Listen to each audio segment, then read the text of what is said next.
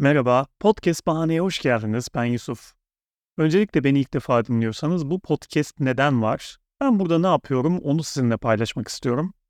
Hepimiz farklı bir aile ve çevre içerisinde doğup büyüyoruz. Şartlar gereği hayatımızın ilk yıllarında pek olmasa da ilerleyen yıllarda özellikle lise, üniversite çağından itibaren hayatın ailemiz ve yakın çevremizden ibaret olmadığını fark etmeye başlıyoruz.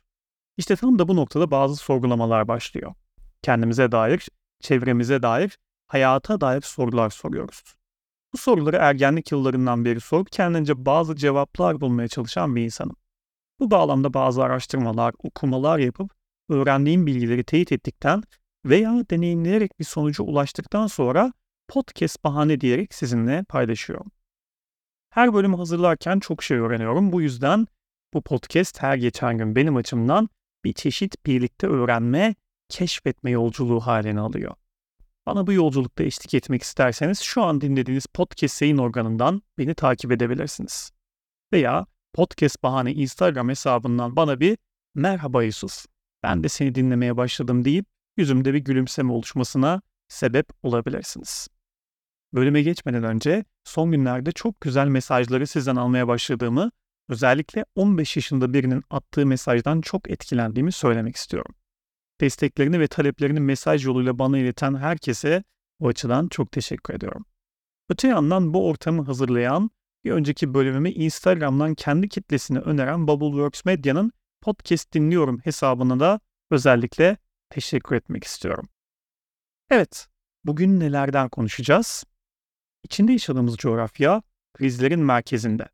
Zaman zaman da yanı başında olan bir coğrafya. Filistin'de yaşananlar, öncesinde Maraş ve çevresindeki 10 ilde yaşanan deprem felaketi. Bunların yanında hepimizin zaman zaman söylediği şu sözler de hayatımızı felç edebiliyor. Ya bir iş bulamazsam, ya yeterli parayı kazanamazsam, ya aile kuramazsam, ya hayatımı birlikte geçirebileceğim düzgün bir insan bulamazsam, ya bir araba alamazsam, ya bir ev alamazsam vesaire. Hepsinin yanı sıra bir de sosyal medyada gördüğümüz lüks hayatlar bizim kendimizi sorgulamamıza ama toksik bir şekilde sorgulamamıza zemin hazırlayabiliyor. Evet, bugün sizinle gelecek kaygısından konuşacağız arkadaşlar. Bu bölümde cevap arayacağımız sorular da şunlar olacak. İnsan neden gelecek kaygısı yaşar? Hangi koşullar gelecek kaygısının oluşmasına zemin hazırlar? Ne gibi önlemler alabiliriz? Nasıl çözümler üretebiliriz? Mesela ekonomik durumumuz iyi değilse bile bir şeyler yapabilir miyiz? Evet, ilk sorumuzdan aslında ilk iki sorumuzdan konuya yavaş yavaş başlayalım. İnsan neden gelecek kaygısı yaşar? Hangi koşullar gelecek kaygısının oluşmasına zemin hazırlar? Küçük bir çocuk olduğunuz zamanları hatırlayın. Derslerinize çalışırsınız, oyunlar oynarsanız ve zaman geçer gider. O zamanlar geleceğe dair bir kaygınız yoktur. Çünkü üstlenmeniz gereken özellikle maddi bir sorumluluk yoktur. Çünkü aileniz vardır. Bir şekilde size destek çıktıkları için sizin zaten böyle bir derdiniz o zamana kadar hiç olmamıştır. Yarın öbür gün öleceğini bilmesine rağmen hiçbir zaman ölecekmiş gibi yaşamayan insanın halini düşündüğümüz zaman o yaşlarda hiçbirimizin bu tip dertleri olacağını düşünmemesi de işten bile değil. Sonra lise biter, üniversite zamanı tercih dönemi geldiğinde süreç yavaş yavaş başlar. Bir de üniversiteyi ilk sene kazanamadığınızı düşünün. Sizi insan yerine koymaya başlarlar. Aile baskısı biliyorsunuz. Bu zamanla kendini çevresel bir baskı unsuruna da dönüştürür. Komşularla arası iyi olan bir aileniz varsa komşularınız, akrabalarınız yavaş yavaş ne olacak bu çocuğun hali diye söylenirken siz de buna kulak misafiri olursunuz. Bunlar cepte. Bir şekilde üniversiteyi kazandığınızı düşünün. Bu büyük olasılıkla zaten hayalini kurduğunuz bir yer bile değildir. O anınız ona yettiğinden oraya gitmişsinizdir. Sonra dersler geldi geçti. Arkadaşlarla birkaç aktiviteye katılmalar vesaire. Bir de baktınız ki mezuniyete doğru yaklaşırken iş kaygısı yavaş yavaş ortaya çıkmaya başladı. Okul bitti. Öyle veya böyle bir iş bulduğunuzu düşünün. Asgariden belki biraz daha fazla kazanıyorsunuz. Bu yüzden şu günlerde herkesin yaşadığı gibi asgari ücret artışı da sizi de çok ilgilendirir, kaygılandırır bir hale geldi. Sonra e, ne zaman evleniyorsun? Araba aldın mı? Evi ne zaman alıyorsun? gibi sorular gelmeye ve sizi de zamanla ekonomik anlamda ciddi kaygılar yaşamaya sürükledi. Aile, çevre, kültür veya adını her ne derseniz dışarıdan bir baskı hissetmeye başladınız. Canınız sıkıldı, para da vermeniz gerekmediğinden Instagram'a, TikTok'a girdiniz. Orada da bir sürü farklı hayat gördünüz. Sizin aynı yaşlarda olup doyasıya eğlenen, dünyayı gezen, bir şeyleri tırnak içinde başarmış olan, mesela sizin hayalini kurduğunuz tatili yapabilen, şirket kurup iş yürütebilen, kimseye muhtaç kalmadan yaşadığını gösteren, varlıklı olduğu çok belli olan birini gördünüz ve canınız daha da sıkıldı. Sonra tekrar kaydırdınız ve bu sefer de Amerika'da, Avrupa'da iki aylık maaşımla araba aldım dedi biri mesela. Açtınız ilan sitelerini, iki aylık maaşınızla ancak bir el arabası alabileceğinizi gördünüz. Telefon almak için kredi çekmek zorunda kalmaları saymıyorum bile. Keşke demeye başladınız. Özgüveniniz kırıldı. Kendinize olan saygınızı dahi yitirdiniz. Kendinize ancak bu kadar yapabiliyorsun. Beceriksizin tekisin. Olmuyor deyip durdunuz. Tıpkı başkalarının bu zamana kadar sizi eleştirdiği gibi siz de kendinizi eleştirdiniz önceki bölümde de konuştuğumuz üzere adeta kendi kendinizin el alemi oldunuz. Bu noktada yapılabilecek birkaç şey var aslında. Mesela sosyal medyada gördüğünüz akranlarınızın hayatlarını izleyerek de ömür geçirebilirsiniz. Bu onlara imrenmenizi, onları kıskanmanızı ve ömrünüzü başkaları hakkında konuşarak geçirmenizi sağlar. Öte yandan çözümler de arayabilirsiniz. Ne gibi çözümler mesela? Henüz lise üniversite çağında biriyseniz hissedeceğiniz en yoğun kaygı eğitiminize dair olacaktır. Diyelim ki öğrencisiniz ve ne olmak istediğinizde karar veremediğiniz için gelecek kaygısı yaşıyorsunuz. Aynı şekilde mesela bir işte çalışıyorsunuz ama iş değiştirmek veya daha kendimiz olabileceğimiz, mutlu olabileceğimiz bir işte çalışmak istiyoruz diye düşünelim. Bu durumda kağıt kalemi elinize alıp SWOT analizine başlayabilirsiniz. Bu öneriyi birçok yerde görmüş olabilirsiniz arkadaşlar. O yüzden SWOT analizi nedir ve nasıl yapılır kısmına geçmeden önce bunun nedenine odaklanalım istiyorum. Neden SWOT analizi yapmalıyız? Dikkat ettiyseniz üniversite seçimi olsun, kariyerinde ilerleme olsun bunların hepsi bizim biraz hayat amacı tayin etmememizden kaynaklanıyor arkadaşlar. SWOT analizi gibi yöntemlerde sizin kendinizi tanımanıza, farkındalığınızı arttırmanıza ve bir hayatınıza dair amaç edinmenize ben şu olmak istiyorum ya da ileride şunu yapmak istiyorum çünkü bu bu bu güçlü yanlarım var, bu bu bu zayıf yanlarım var demenizi sağlıyor. Nasıl yapılıyor peki? Küçükken hani kağıt kalem elinize aldığınızda isim şiir oynardık ya. Ne yapardık orada? Kağıda dikey çizgiler çeker, sırasıyla isim, şehir, hayvan, bitki vesaire yazardık. SWOT analizi yaparken de aynı kağıda güçlü yönler, zayıf yönler, sahip olduğumuz fırsatlar ve karşılaşabileceğimiz tehditleri yazıyoruz arkadaşlar. Zaten analize adını veren SWOT da İngilizce'de güçlü, zayıf, fırsat ve tehdit kelimelerinin baş harflerinden oluşuyor. Dolayısıyla SWOT analizi hayatınızın her alanında işe yarayabilecek bir şey arkadaşlar. Buna eş seçimini bile dahil edebilirsiniz. Kendinizin farkına varırsanız potansiyelinizi ve karşılaşabileceğiniz sorunları bilirseniz önünüzü daha net görebilirsiniz. SWOT analizi size bunu sağlıyor. Bu girişte çizdiğimiz hayat akışında insanın yaşayabileceği özgüvensizliğin de önüne geçiyor. Nitekim eğer insanlar önünü göremiyorsa zaten bundan dolayı özgüvensizlikte yaşayabiliyorlar. Yani ilerleyen zamanlarda ne olacağını bilmiyorsun. Bir kaygısız kaygıya daha doğrusu kapılıyorsun.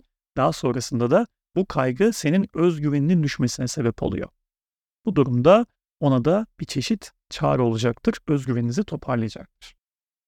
Özgüveninizi toparladığınızda geleceğe dair bir plan, bir hedef ortaya koyduğunuzda karşılaşacağınız en büyük problemlerden biri de Türkiye gibi bir yer için toplumsal ve kültürel baskılar olacaktır arkadaşlar. Şunu bilmek gerek ki ne kadar ilerlerseniz toplum da o kadar yerinizde kalacak. Aileniz, çevreniz, size her konuda eşlik edemez. Bu mümkün değil. Çalıştığınız yerde buna dahil. Bir yere kadar sizden istifade eder, sonra kendi ihtiyaçlarına daha uyan birini sizin yerinize koyarlar. Dolayısıyla şu an durduğunuz yer her neresi olursa olsun etrafınızdaki insanların büyük çoğunluğuyla bir yere kadar birlikte yol yürüyeceksiniz.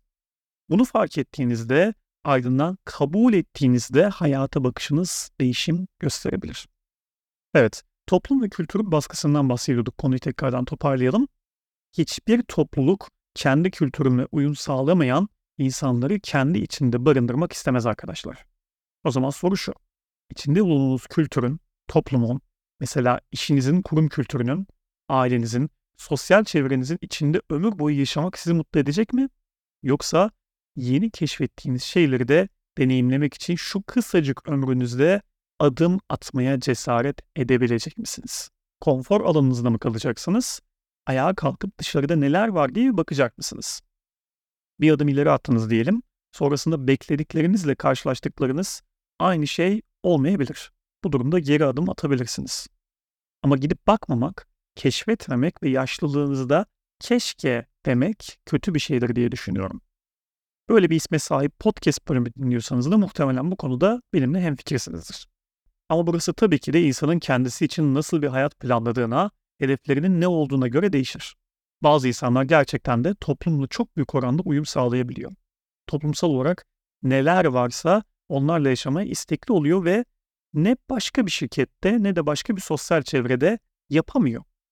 Bu gibi insanların görüşüne saygımız sonsuz ama içinde bulunduğumuz ortamı, kültürü, çevreyi, sahip olduğu hayatı belli noktalarıyla kendine uygun görmeyen, başka bir hayat kurmak isteyen insan için toplum ve kültür baskısı da insanın özgüvenini kırıyor, gelecek kaygısı yaşamasına da aynı zamanda zemin hazırlıyor.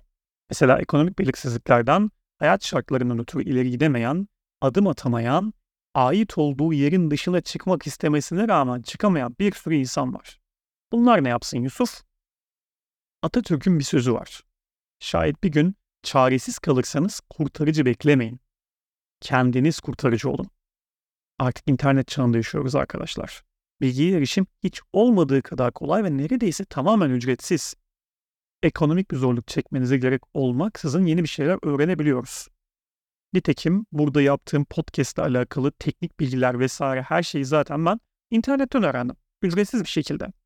Yani bu tarz bir şey yapmak istiyorsanız bunu da öğrenebilirsiniz. Herhangi bir teknik bilgiye sahip olmak istiyorsanız mesela yazılım geliştirme veya başka bir meslekle alakalı bir şeyler yapmak istiyorsanız bunları araştırabilirsiniz, bunları öğrenebilirsiniz.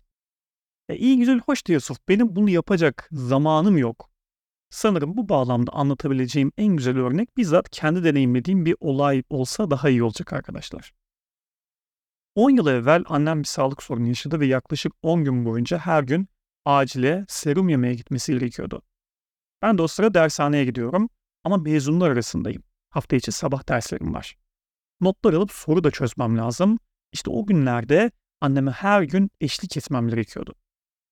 Zamanın o dönemde ne kadar değerli olduğunu bilen, o sınav stresini özellikle yakın zamanlarda yaşamış kişiler şu an anlatacağımı çok daha hisli bir şekilde dinleyeceklerdir diye düşünüyorum. Ben ne yaptım peki? Sabahleyin dershaneye gittim ve derslerime girdim. Daha sonrasında o gün hangi soru çözümleri olacağıyla alakalı bir kafamda ha tamam şu derste bir eksikliğim var o zaman ben buna uygun olarak bir soru çözeyim bugün dedim. Ama eve geldiğimde karşılaşacağım manzara annemi hastaneye götürmeye ihtiyaç duyan bir manzaraydı. Sonrasında annemi götürürken neden soru bankasını da yanımda götürmüyorum diye düşündüm ve soru bankası ile birlikte gittik. Annem sorum yerken ben de soru çözmeye başladım. Daha sonrasında annemi eve götürdüm ve tekrar dershaneye gittim. Dershanede de çözemediğim, yapamadığım soruları hocalara sorup bir şekilde bu soruların çözümlerinin nasıl olduğunu görmeye başladım. O zamana kadar ben de zorluk çekiyordum ama bu ürettiğim çözümden sonra zaman yetmiyor dediğim anlarda şu yıllarımda bile hep benim yardımıma bu yaşam deneyimim koşuyor arkadaşlar. Aynısı belki size çok ciddi fayda sağlamayabilir. Yani bu örneğin kendisi ama geçmişe dönüp baktığınızda mutlaka sizin de böyle anılarınız olmuştur.